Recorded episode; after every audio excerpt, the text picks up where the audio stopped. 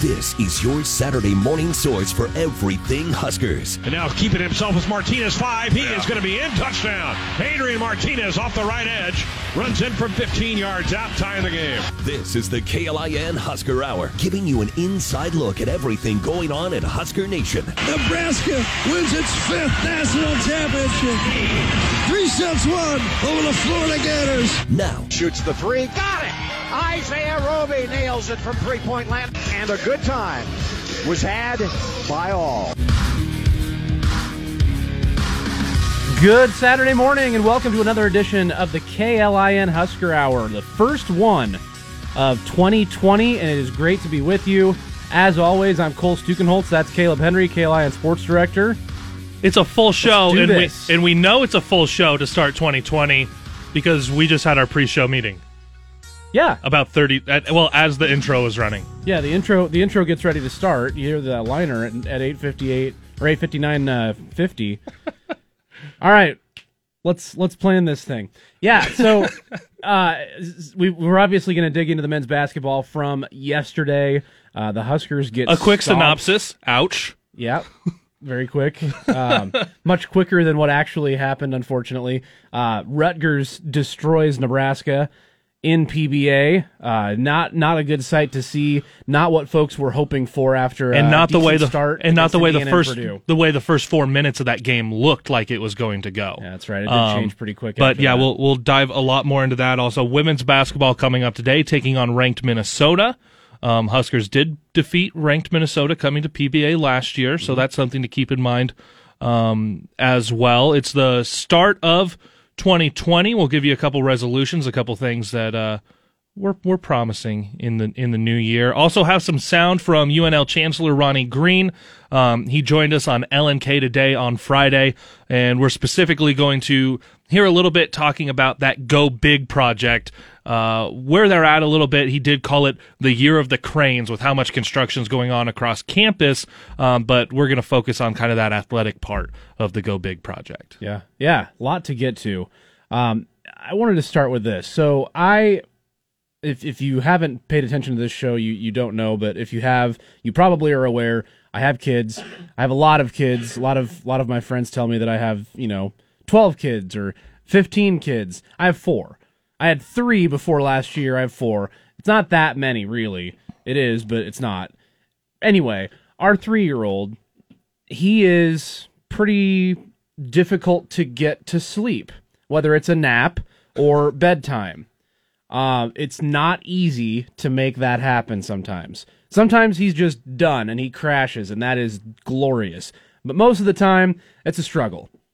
And I bring this up to to illustrate the point that if if I was just to be all right, I'm not going to worry about getting him asleep in his bed, which he doesn't want. I wanted to get him to sleep in, you know, by any means necessary, the quickest, fastest, easiest way. Let's just take him to my room, um, our big bed, and he'll sleep faster in there. But if I do that, I'm not setting the expectation. I'm not laying the foundation. I'm not getting him the lesson that he needs in that moment in time. And I also like to win. And so if I let him win by taking him to our bed instead of making him get to sleep in his own bed, uh, then then he wins, and that's not acceptable to me. And my wife gets she she thinks I'm funny for just kind of going there all that all the time with why are you so obsessed with winning and why are you saying it's a win? He's three. Why are you? No, look, I'm gonna win this because it's important to win. Because if I let him win, then he's gonna walk all over me every single time it's nap time or bedtime. It's not about what's happening when he's three. It's looking ahead to when he's 13. Yes. Yes. Something like that. Um and and and so I I feel for Fred Hoiberg in that sense. Because watching that game yesterday, there are things that I think he could do differently that are kind of like a, a, a quicker, easier path. Um, it, there there are things that he could change uh, in terms of the rotation, in terms of um, play calling, in terms of a lot of different things. Uh, probably things that he could change practice wise as well that would maybe lead to more uh, upfront success, maybe more success in this moment in this season. Um, but the importance of where he wants things to be 2021, 2022, 2025, wherever, you know, wherever this thing goes. I think he's he's got more of an eye on that and even if that's harder in the short term, even if that means that you literally have to sit on the tiny chair in your 3-year-old's room for like an hour on a Sunday afternoon and you have other stuff that you also really do need to get done, you're still making something important happen. You're still getting something accomplished that is going to pay dividends further and further down the road. And you have to maintain that level of uh, uh, that level of conviction in in your teachings, in your lessons, whatever you want to call it. Because if you can't set that foundation, if you let that short term win, then you're doing it at the expense of the long term. And gosh dang it, that kid's going to sleep in his own bed. And there's no there's no two ways around it. He's going to sleep in his own bed, whatever it takes. Everything we've seen from this team says there should be a way to get some more of this done. But like you said, Hoiberg wants to do things his way so that that foundation is there mm. once they get down the road. We still have to remember that there's there's a few guys redshirting sitting out this year that would significantly help. Oh yeah, right now. Well, and the Shamiel Stevenson thing is kind of indicative of this. This uh, the the the example I'm using. He would have been eligible in December or January, one of the two, had they not done anything with the NCAA. They went to the NCAA and they said, "Hey, we think this guy should be eligible right now, and even if he's not eligible right now, we're willing to sacrifice the back half of the 2021 uh, the 2019-2020 season in order to get a full year out of him next year. If we can get the full year out of him this year, great, that's awesome, that'll help. But we think having a having a half in, half out season for him is not going to be positive for his development. Yeah. It's not going to be positive for the direction of the program overall. And they were willing to essentially sacrifice half of a season with Shamiel Stevenson for getting him essentially a full year off with Delano Banton and I can't think of the other kid right now. Who's the other? Uh, oh, Derek Walker, yeah. Tennessee. Those three guys are all sitting out. All three of those guys would contribute on this year's team. Banton would probably be starting. Yeah. Um, and and that is an example of of how Fred is. He's just determined to win his way. Um, and it's not to say that he's going to cut his nose off just to spite his face, but there is something to be said for having the conviction of your the the the the lesson and the teaching that you are doing um, to to believe in it with every fiber of your being and to do it that way. Um, you you you can see what happens the other direction too because I feel like if you want to tie this to football a little bit, when you've had some football regime changes, um, obviously Scott Frost, we've seen that much more recently he started his system right away. He was able to go get a quarterback to run his system right away, and so that worked out. And he was able to take off with it uh, offensively in in 27 in 2018. Kind of had some some issues this year in 2019 at times, but you still saw things. You saw flashes of it, uh, and he didn't compromise his system. He ran his system from the start. Bill Callahan kind of gets a bad rap in that regard because even though he didn't have the quarterback to run his West Coast offense, he said, "Hey, it's going to serve us better long term," which is uh, what I thought he was planning on doing. So he had Joe Dailey run the West Coast offense, even though Joe Dailey was an option quarterback. Yeah, it paid off because Zac Taylor jumped in the next season and was able to have success. Was the Big Twelve Offensive Player of the Year in 2006. Uh, then you saw Bo Pelini not really he kind of didn't have an offensive structure, but he did change things defensively, and that worked out pretty well. Offensively, he was malleable and he kind of took what was there, kept Watson for a year, changed OCs a few years later. Uh, the offense didn't really have an identity necessarily. Mike Riley, you thought there was an identity there was going to be there on offense, but he kind of did a hybrid offense with Tommy Armstrong leading the charge for two years, and then went to the system after that and it didn't really work out well because you hadn't been running the same scheme for two years. You've been running a different scheme to fit the quarterback instead of fitting what you know best, and that didn't really work out in year three for him. Some folks were like, "Hey, this is good. He's he's taking the personnel." At the time, you're like, "Hey, this is better than what Bill Callahan did." But then you think about it a little bit further out. If you play the long game, maybe Callahan was right to go to his system right away because if you're going to have long term success like Scott Frost wants to do, like Fred Hoiberg wants to do, you got to do what you know. Yep. And if you don't impart that wisdom and, and get that going right off the bat, that's only going to delay the rebuild process in my mind. And you're exactly right. I and I know that there there are some folks that say when you went and got this high profile coach, this big name to come in, you throw all this money at the program, you should see better results right away. And I have to remind folks, this is kind of a thrown together roster with whatever was left because this change wasn't before the signing period. What wasn't before that initial signing date that you had last February were a lot of the bigger names would have been gone already. So this was, hey, what's left? Let's go get the best of what's left. Obviously, Cam Mack looks like he's turning out. And honestly, a number of these guys are, are doing well, and you still have Yvan uh, Ouedraogo come in, and he's 17. But that's your that's your big guy. That is your biggest bodied guy, and the Big Ten demands having a big guy to defend down low. And when Nebraska gets smashed inside, not just on rebounds but points in the paint, mm-hmm. uh, gave up gave up 52 points in the paint. Not, in the not great. That that's that's not a good number. Um, gave up 16 offensive rebounds. Did have 15 offensive rebounds, but got no second chance points out of it.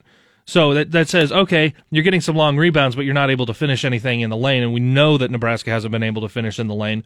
Um, on New Year's Eve, did get a, a commit for this next year. Lat yep. um, JUCO forward. He's six eight six nine, averaging more than eight rebounds a game. So hopefully that's someone that can come in and help out with that rebounding part there. But played a little bit TCU before JUCO. But yeah, before he hurt his knee.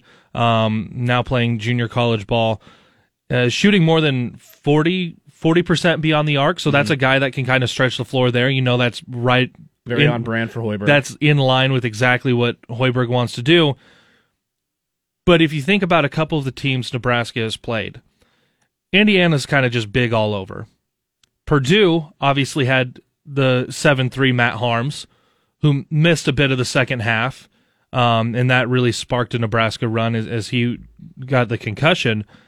And then you look at Rutgers, and they had six foot ten Myles Johnson, now, Myles Johnson shoots nine of 13, grabs, uh, what, 14, re- 14 rebounds.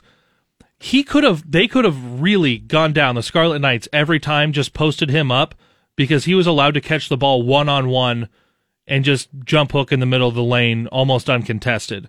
Nebraska does not have anyone to defend in the post. Yeah. And in the Big Ten, that's going to hurt throughout the year. And the number of just offensive rebounds, straight line drives guards were giving up.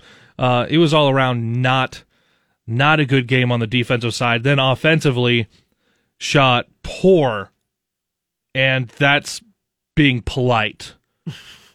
that that's being very polite. Hey, with they, they upped the free throw percentage at least. Yeah, the free throw percentage uh, shot fourteen of twenty one. That was fantastic, but when you shoot just under 26% from three, just under 32% from the field, and you're giving up everything on the other end, that does not should have actually equated to a, more than a 17 point loss. In all honesty, yeah. So the the amazing part is it was only 17. Yeah. Well, and so so Nebraska loses by 17, yes, but it's the the way the game went. I mean, yeah, they they were they were smacked around um, like we talked about in the paint, Rutgers just out toughed them.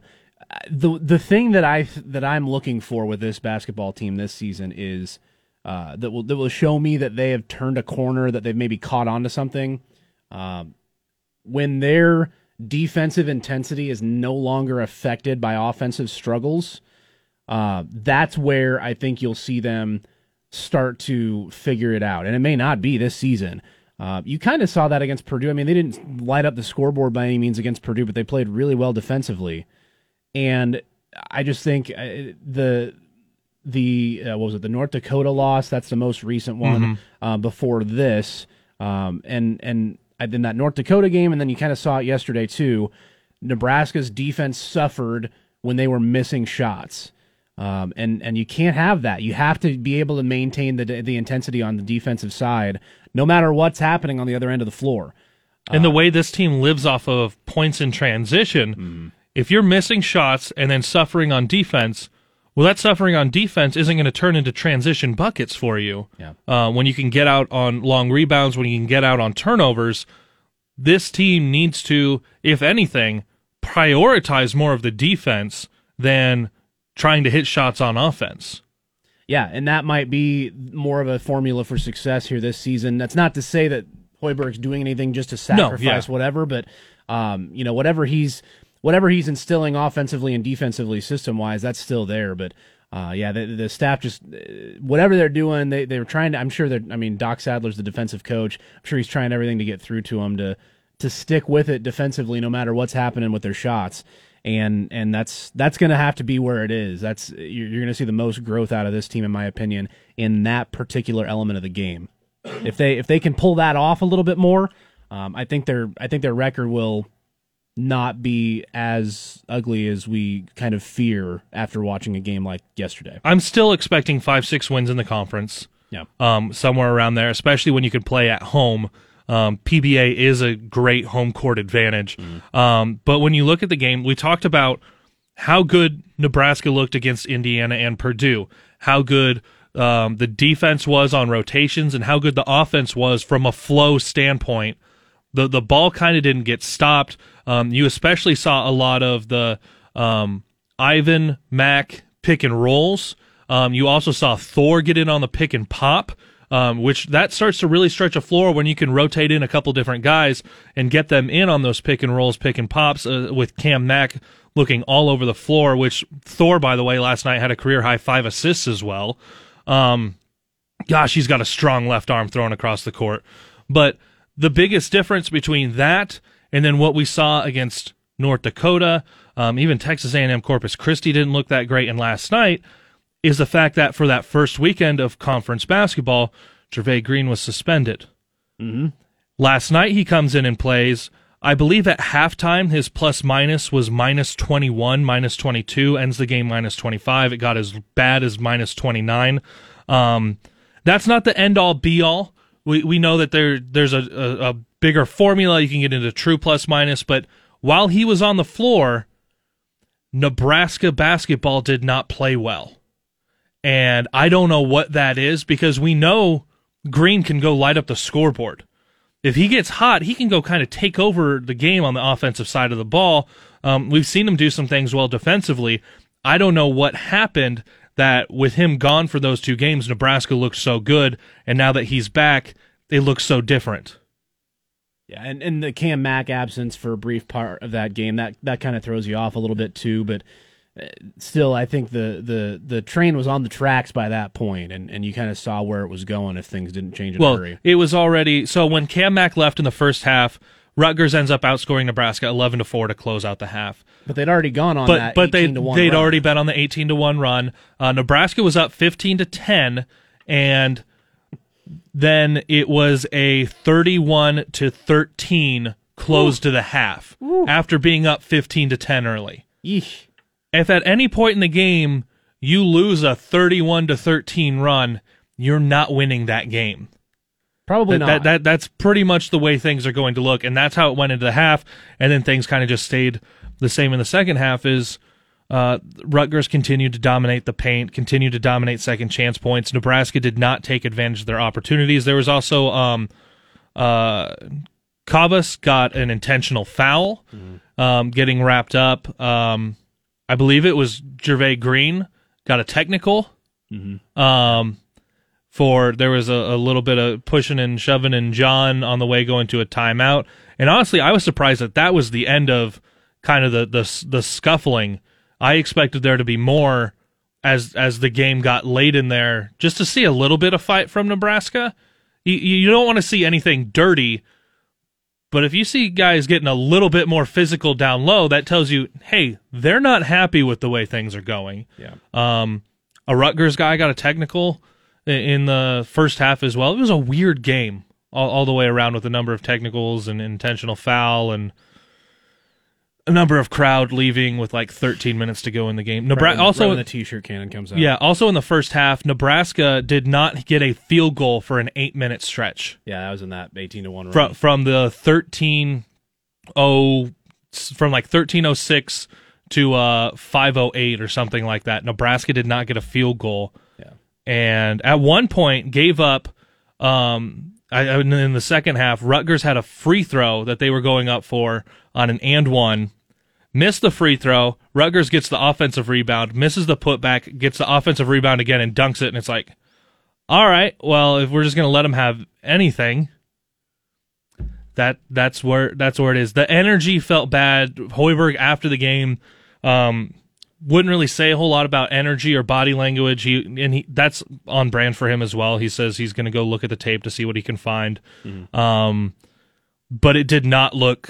It did. There wasn't a good body language. There wasn't a good energy from the team. The crowd got into it early, and then the team kind of didn't give the crowd something to be into the game for. And it's got to work both ways. The crowd has to be up from the beginning of the game, so the players have something to feed off of. But the players have to give that crowd something to continue staying in the game for. Yeah, and I, to be fair, this is you, know school's not back in session. It's the first game of the new year. It's on January third. These are the types of games that you'd rather play on the road, and Nebraska had to play two of them um, at home. Uh, or they, they got to play two of them on the road a couple of years ago when they went 13 and 5 and they took advantage of it against Maryland. Um, and Maryland was a lot, I think, better than Nebraska, but Nebraska took advantage of a, a sleepy crowd there, I guess. And so that that part of it's tough, but you got to be able to overcome. Uh, Huskers not able to do it. They fall to six and eight, one and two in Big Ten play, uh, and uh, kind of a little loss right now. But they're uh, they they still are plenty capable of jumping up and biting uh, some teams uh, throughout this season. So Next we'll, up of is Iowa on Tuesday, Yep. 8 o'clock tip off. That game right here, 1400 KLIN. Hawkeyes coming up, so keep an eye on that. Uh, we've got more to get to here an unofficial addition to Nebraska football and an official subtraction as well. Uh, we'll dig into that, plus Caleb's conversation with Ronnie Green yet to come here on the KLIN Husker Hour on 1400 KLIN. Your Saturday morning source for everything Huskers is right here. You're listening to the KLIN Husker Hour on Lincoln's Husker Radio, 1400 KLIN. KLIN Husker Hour rolling along here on the first Saturday of the new year. Husker football, a little bit of news over the week. Uh, you have uh, a, a new commit to the class of 2021. Uh, it's uh, another guy from Sioux Falls, Washington High School. Uh, you may recognize that name of uh, of school. That's where the Farnioks are from, as well as current Philadelphia Eagle Nathan Gerry. Uh, those guys came. What is that guy? Falls, Is that guy still well. playing football? That that guy doing okay? I think he's still lifting weights too. Yeah. maybe. um, so uh, this guy is uh, a, a top 150 player, roughly. He's a linebacker. Uh, going to play an inside role. Uh, Barrett Ruud got him, uh, and uh, he's uh, Randolph Randolph Kpai. Pie. His name. Yep. That was one of those that when you look at it, you go, you know what? I have to look up how to pronounce that name. I don't know who that is. Uh, but yep, a linebacker, and we've really seen um, Coach Ruud take off with these linebackers. A four-star recruit there. Um, that was a nice way uh, to kind of get through the, this New Year's part and get that that addition um, for the 2021 class. Do need to to make make that big note there that that's not for this next year. Um, for this upcoming year here with this uh, signing day now like a month away. Um, this is for the 2021 class. Uh, so the the recruiting part never ends. As much as they filled up this 2020 class, immediately had to turn the gears to 2021. Um, currently, I believe ranked 15th in 24/7 um, nationally with four commitments there, continuing to do e- extremely well. That's on the additions part. On the subtractions part, and you see this come down. This is always a pro move, and now it's you see everyone do it. If Friday afternoon, Friday afternoons. That's the news dump. That's the we don't really want to take questions on stuff. We're just throwing this out there. Uh, Nebraska football made the announcement yesterday afternoon that Maurice Washington was no longer part of the team, dismissed from the team, expected to enter the transfer portal. He does still have um, court hearings, he, the legal proceedings yeah. coming up in California. This next Friday is his next court date, but he's no longer with the Husker football program. We know he was um, suspended, missed a bunch of the season. The saga kind of ends there with Maurice Washington and Husker football. Yeah, he he was troubled and and was you know Frost was trying to make it work for him, gave him a, a chance to to land at a program where he could have some stability. Uh, he moved around a lot as a kid and um, didn't didn't come from the greatest of situations, but it, you, you try to you try to get a kid in to uh, a better environment and and see what happens and look, he he had the court case, and that didn't really have anything to do with what he was doing here mm-hmm. per se. Um, it did kind of uh, it was it was front of mind for a lot of people because I mean that's uh, there were felony charges in California, um, but he was suspended for things that he did while he was here or things that he didn't do while he was here, whether it was academics related or meetings related or um, whatever. But there was uh, every th- there was every every opportunity given to him from from all indications. And um, look, was he talented? Yeah. Is does a player less talented get as many chances as he looks to have gotten? Um, probably not. But I still think the, the way Frost handled it is is is maybe the way that you can utilize that as a, a model for how you'll expect for him to handle these types of situations later on. He he he was not very upfront about it, but he did get into it a little bit when asked uh, when when it when it was uh, when it was brought up with the the what is it the game suspension, mm-hmm. um, and then there there was the half game for the opener. Didn't really say why, but said it was his decision. He was very upfront about that. It was not a university mm-hmm. punishment in any way. Um, and and the fact that there were issues that related to what he was doing with the team, um, I think that sends a message that you know, hey, this this thing that's going on, it it, it wasn't when he was here, um, but he still has to do the right things while he's here, uh, and that kind of and he had the marijuana charges in the off season, um, which a few other players did as well. It's it's a tough deal because you want that guy to to figure it out because he's really talented, and if he does figure it out, he's got a future in the in the pros maybe.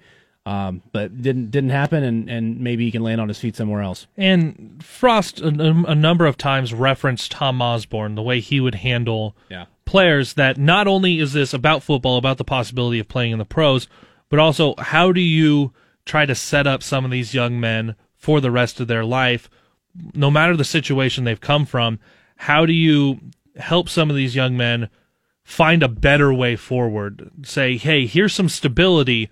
What are you going to do with it? And obviously, uh, Mo didn't didn't take advantage of those opportunities. Um, not just from having the extra chances because of, of the the legal cases, um, but didn't take advantage of it uh, to where team rules had to be the reason that he was missing games, and then uh, Frost said they were going to meet with uh, meet with Mo and see if they could come to a conclusion for what they were going to do going forward. And that meeting obviously ended up with with his dismissal from the team. Do wish obviously we all wish him the the best going forward. I hope he finds somewhere that he can land on his feet and play extremely well. Um, but also in the off the field stuff, you you want these young men to do well off the field as well. And we know Nebraska is one of the best places for that. We'll hear from from Ronnie Green coming up in a little bit, but the life skills part that these student athletes get get help with in all of the different programs that Nebraska has, this should have been one of the best places to get right, and it just didn't work out. No, did not work out, and it's a uh, tough deal all around. But um, yeah, like like you said, hopefully he can make things work uh, somewhere else. All right, we're going to hit our next break. Uh, we've got Ronnie Green. Caleb had a chance to catch up with him. Uh, we will have the part one of that discussion in our next segment. Um, dig into that. Uh, still more to come, including some New Year's resolutions to your favorite Nebraska sports figures. Uh, that is all ahead here on the KLIN Husker Hour, 1400 KLIN. giving you a complete review of the Huskers news this week. This is the KLIN Husker Hour on Lincoln's Husker Radio, 1400 KLIN. We're back. Quick turnaround here as uh, we are uh, discussing the Ronnie Green interview uh, that he had uh, with LNK today earlier this week with Caleb Henry and Kellen Havikin. Um, Caleb, what are we going to hear here in this uh, second part with Ronnie so Green? following that that first part I, I i wanted to i asked him to get more into that life skills part the centralizing of um, the student athletes building because this isn't just a football project. Have to remind people. Um, yes, obviously there's the track facility, and, and he'll get a little bit more into that about everything being in one location for the first time in the history of the school, but about how for all of the student athletes, from academics to life skills, all the different things, it's centralized, and that is a big help for the student athletes uh, uh across the board uh, here at Nebraska. We've had good facilities for that, as you know, over in West Stadium, where the training table and academics and life skills currently are located there uh, today. But bringing this into the center of campus, I don't think people realize, or we won't really fully realize till it's done, I think. Uh, but bringing it into campus, making the front door the campus of the university to all of those those facilities in one place is a huge deal for our student athletes. If you're a former athlete, you remember how you were kind of in the hinterlands on the far side on Stadium Drive to get to the training table, to get to academics, to get to life skills. And as I've been told, and I've experienced it not as much as our student athletes have, but uh, the wind's the stiffest in the world on the west of the Memorial Stadium on Stadium Drive. So just the time that that's going to save for our student athletes alone is is critically important, and having them all accessible to that one location is going to be wonderful to see. Um, in terms of track, your former your former sport having the track facilities all located in one contiguous area also will be the first time in our history where indoor track, outdoor track, field events all will be together uh, in the Devaney complex now uh, as we build it out there north of Devaney. Uh, so that that complex finishing out to where we we have all of that in one place. Cross country is going to get a new training track on the the north side okay. of Innovation Campus as part of this as well uh, it's just exciting to see what it will bring for our athletics. And and as I mentioned earlier, Kellen, that you know, when we announced this in late September, we talked about the fact that it's part of a $525 million building effort across the university campus. So, um, 160 million in engineering that we're investing in new facilities there. 46 million in a new home for the College of Education and Human Sciences that starts construction uh, this this winter. Um, new developments on East Campus, new developments on Innovation Campus. It's it's really an exciting time. What I'm kind of calling the time of the cranes, like it was when we built PBA and built a lot of things around downtown a few years ago. Always good to hear from the chancellor, but uh, especially in the the centralizing it part. That that part that is something that I really like, knowing that just from from having been a student athlete in college uh, at a different school, Southern Illinois, Edwardsville, when you have to go building to building to building to get to all of your different things, it's nice that those things are provided. But when it's a centralized location, it's good not just for um, for freshmen, but for transfers that come in. It's really good for recruits to see everything in one place. Um, and then obviously my biggest takeaway from all of that, and I'm viewing it through um, kind of a really narrow lens as a former track athlete where they're going to build the new track facilities being closer to Devaney, putting it all in one location. He says north of Devaney. I don't have a very specific place, but I do know from looking at all of that area there, and they're going to be building a brand new facility. Obviously, uh, and I asked the chancellor what the what the seating's going to be like. He said there's going to be a lot more seating than what they currently have. Mm-hmm that tells me, and this is one of the initial thoughts I had right off the bat when they announced this Go Big project, was that the city of Lincoln is going to be able to bid on Nebraska High School State Track Championships, which have been at Burke for as far back as I can remember. Um, I competed there. I coached there actually the last three years uh, while a throws coach at Kearney Catholic in Central Nebraska. Um, my my dad's a track coach. He's coached there. Actually, my grandfather coached there mm-hmm. um, 50 years ago or something like that when and won a Class B girls title at Beatrice. It's been at Burke forever. Burke has not done the upgrades. Yeah. And if the city of Lincoln could get that bid, not only is that, I think, better for the coaches and the athletes and the overall um, fan experience going to those championships, it's great for the city of Lincoln Mm-hmm. to get more championships like that. So that's another thing that this Go Big project is kind of the uh, the ancillary parts of it. Oh yeah, there's updated facilities for for the athletes, and there's updated facilities for the university. The city of Lincoln can take another state championship event, especially as big as state track, which is, I believe, the third or fourth largest attended state track in the country. Yes, that includes Florida and Texas and California and all of these big states. Nebraska's is attended because it's all on one weekend. It's boys and girls, all four classes, and you can take all of that, put it in the city of Lincoln. Those hotels are going to fill up, restaurants are going to get a bunch of business. That's great for the entire city. Uh, that pays the bills getting events like that. We see it with football, we see it with basketball. Yeah, and uh, honestly, Burke doesn't really have a lot that they could do in terms of growth. I mean, they're kind of boxed in in that uh, in that area there, um, in in kind of central west west center Omaha. Uh, not a lot they can yeah. do to to renovate. It, it's it's been um, issues just kind of the way it's been run the last couple of years, but there's also been some bad weather. Uh, but from a technology standpoint, the reception is terrible there. Internet connection is awful.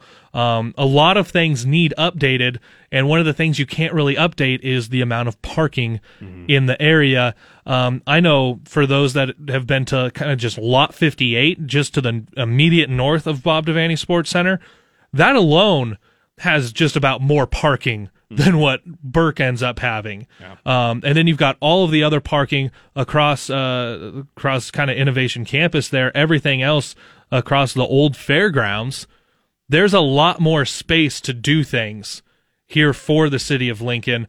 Um, also, I'm always happy when there's going to be updated track facilities. That's it's going to look nice. That's track and field correspondent Caleb there, uh, here on your Saturday morning. Yeah, that's it's an exciting project, and I mean, yeah, the football thing is what gets the headlines, but um, yeah, there's a lot to it, and and the fact that and, and Ronnie Green talked about this as well, the fact that you're going to have um, the student athletes from every sport um, to be at, to be able to get into that facility, have it all there um, for everybody with academic support, with other things that are kind of currently kind of uh, uh, sparsely placed around campus.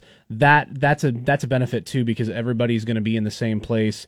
Um, you can have recruiting weekends kind of uh, merge a little bit more even than they do now um, when when you're taking kids through and, and crossing paths. So you have a little bit more of a uh, a little bit more of a centralized feel for for prospective student athletes that you're trying to win away from other programs, uh, so that you can have successful programs down the road. it's just it's one of those nice things that and and I said it before, but it cannot be mentioned enough. This is, starts out with the headlines of the Go Big project, look at all these nice new football facilities. And then you say, well, okay, this is really nice for all the student athletes. Well, think about the number of, we'll say, regular students, the, the students that are there, obviously not athletes, um, and the things that they get to be involved with, whether they are a team trainer, um, whether they are a team student manager, all the different things that now they're involved with with updated facilities. Um, and then the different staff that now get to move into those new buildings from life skills to um, academic help um, to career success that all get those updated facilities as well. And then you add on to the part of the pros- prospective student athletes that get to come in and look at that. So now it's helping student athletes, non non athletes but are still students. It's helping out faculty. It's helping out prospective student athletes in the recruiting part of it. Then you get into the part about possibly taking a state championship. That's now helping Lincoln economically on top of it. There's so much more going into this than just the football part of it, even though that football part of it's pretty cool with, with with the with the expanded facilities they're going to have there. That part is is really good, and I don't I, like. We're not trying to downplay that part, but that part's been kind of talked about ad nauseum. The rest of this that's going on around it as part of it is really going to round out much of what's going on at the University of Nebraska from from an athlete perspective, but also from recruiting and the faculty and the possible financial implications for the city of Lincoln. Yeah, it all ties together. Um, absolutely does. Um, one more quick thing here before we get to our, our last break. Um, Husker men obviously just played yesterday. They have Iowa coming up. Women just beat Iowa Yep. um, a short time ago, and they've got a big one coming up tomorrow, Caleb. Uh, today, actually. Or today, sorry. Yeah. Today, yep. Today at five over on B one hundred seven three, taking on number twenty four Minnesota. Um, Nebraska did win this game last year. Minnesota came in ranked, um, twenty three or twenty five, something like that. But they came in ranked.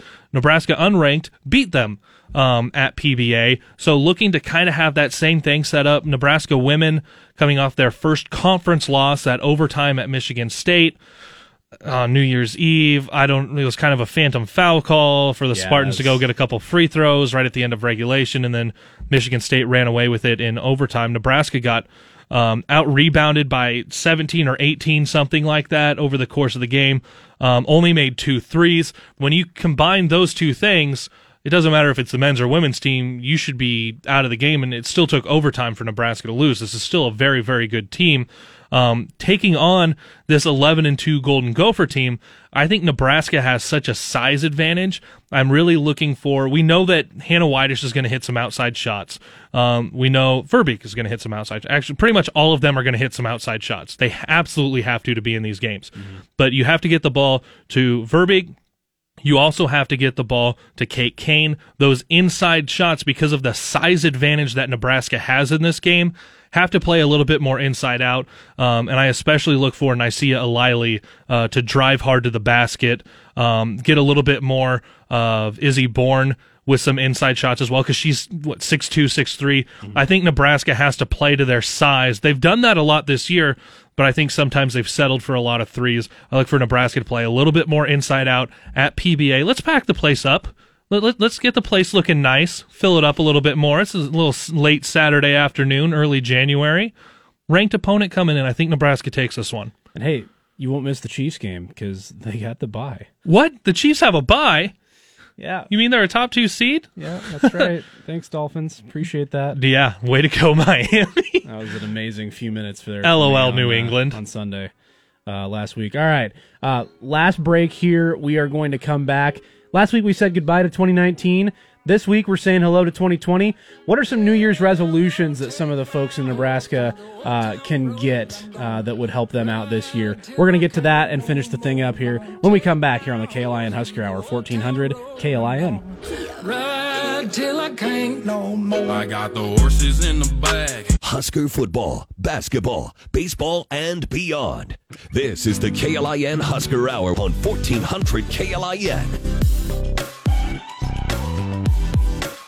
Our thanks to Ronnie Green, who was uh, able to speak with Caleb Henry and Kellen Havikin earlier this week on LNK Today. You uh, you heard some of that. Uh, if you missed any of it, you can always hit our, our podcast page at klin.com um, for either show. Um, and then, uh, of course, uh, Caleb and I have our, our witty banter back and forth all hour long. Um, and uh, you can follow us on social media at KLIN Huskers. We're on Twitter and Facebook.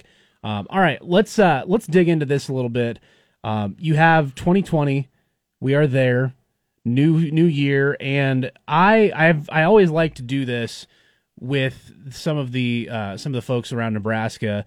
New Year's resolutions. We always talk about what we're gonna do, um, how we're going to improve our lives. new year, new me. right? Why don't Why don't anybody say New Year, same me? Oh, I'm I'm, I'm great. I'm living that. More of me is just fine. Why do you want a new me, jerks? Yeah. What's what are you, ca- you calling me fat? Something's wrong with me? Wrong. Yeah. So let's. Uh, I, I've I've got some New Year's resolutions for some folks around Nebraska. Let's start with the main attraction, Scott Frost. He's had two years in this program now. Um, I think one of his New Year's resolutions, not necessarily will be, we'll see, um, but I think one for him should be to go ahead and take 100% ownership of the team culture going forward. We've we've heard not so subtle digs at what was going on before he got here. Um, not so subtle digs at some of the players who were left from the previous regime as well.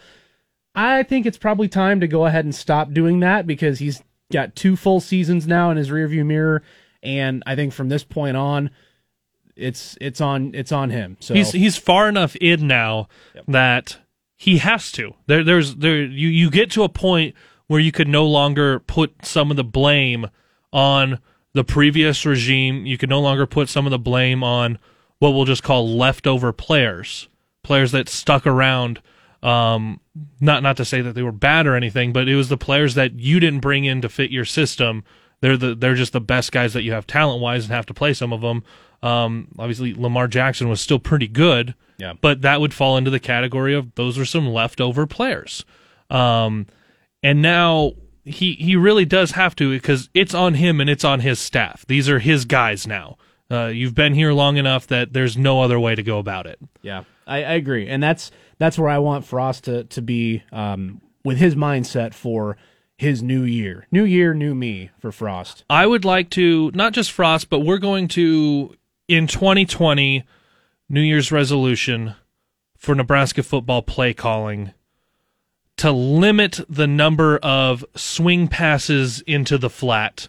I don't care if this is on first and 10, third and 2 on the goal line. The lateral pass Which goal line? Doesn't matter. Does not matter because we saw it on both goal lines. I know. Um, that, and I know in like kind of the the media area, it became a running joke of, well, here's a lateral pass. Like we just knew it was all going to happen. But uh, anyone who's been on social media or talked to people, that was one of the giant frustrating parts for Husker fans this year was the number of throws out into the flat. And I know it's receiver blocking. It can look good. It can be a good play, but it just wasn't this year. And Nebraska fans now have it's almost uh, PTSD anytime you see the quarterback start to throw laterally. Yeah, don't don't mind going down the field. I mean, just don't don't be afraid of it. You might get something out of it. A little bit more success. Uh, all right, let's switch over to. Uh, I want to go to basketball real quick. Fred Hoiberg. Uh, his so he's we've we've talked a little bit about Hoiberg's program on the show today. Tough loss yesterday to Rutgers by 17 at home. Uh, I want Fred Hoiberg to look on the bright side this year. Um, find some silver linings in a tough year. There's no there's no moral victories certainly, um, and he's going to be competitive in a few games, maybe even win a few that he shouldn't here um, in 2019, 2020. But you find some silver linings in a tough season. Probably not going to end with postseason play. You're going to have a losing record almost certainly. Um, but if you can get a little bit of that to bridge the gap to 2020, 2021, where you get Delano Banton and Shamiel Stevenson and Derrick Walker. You get almost everybody on this roster back, save for those couple grad transfers, maybe a couple other guys that transfer out. Um, I think you could take that and run with it. I think that would be a nice little 2020 resolution for Fred Hoiberg. So really quick on Hoiberg, we actually asked him if he ever thinks about what this team will look like next year, and he goes, "No, I, I, I'm I'm worried about the things we're doing this year. You know, um, we look in practice, and Shamiel does this, Delano does that, Derrick does this, and uh, I, I really think these guys are going to fit in with this and this and this." And then after a couple minutes, he just turns and smiles and goes.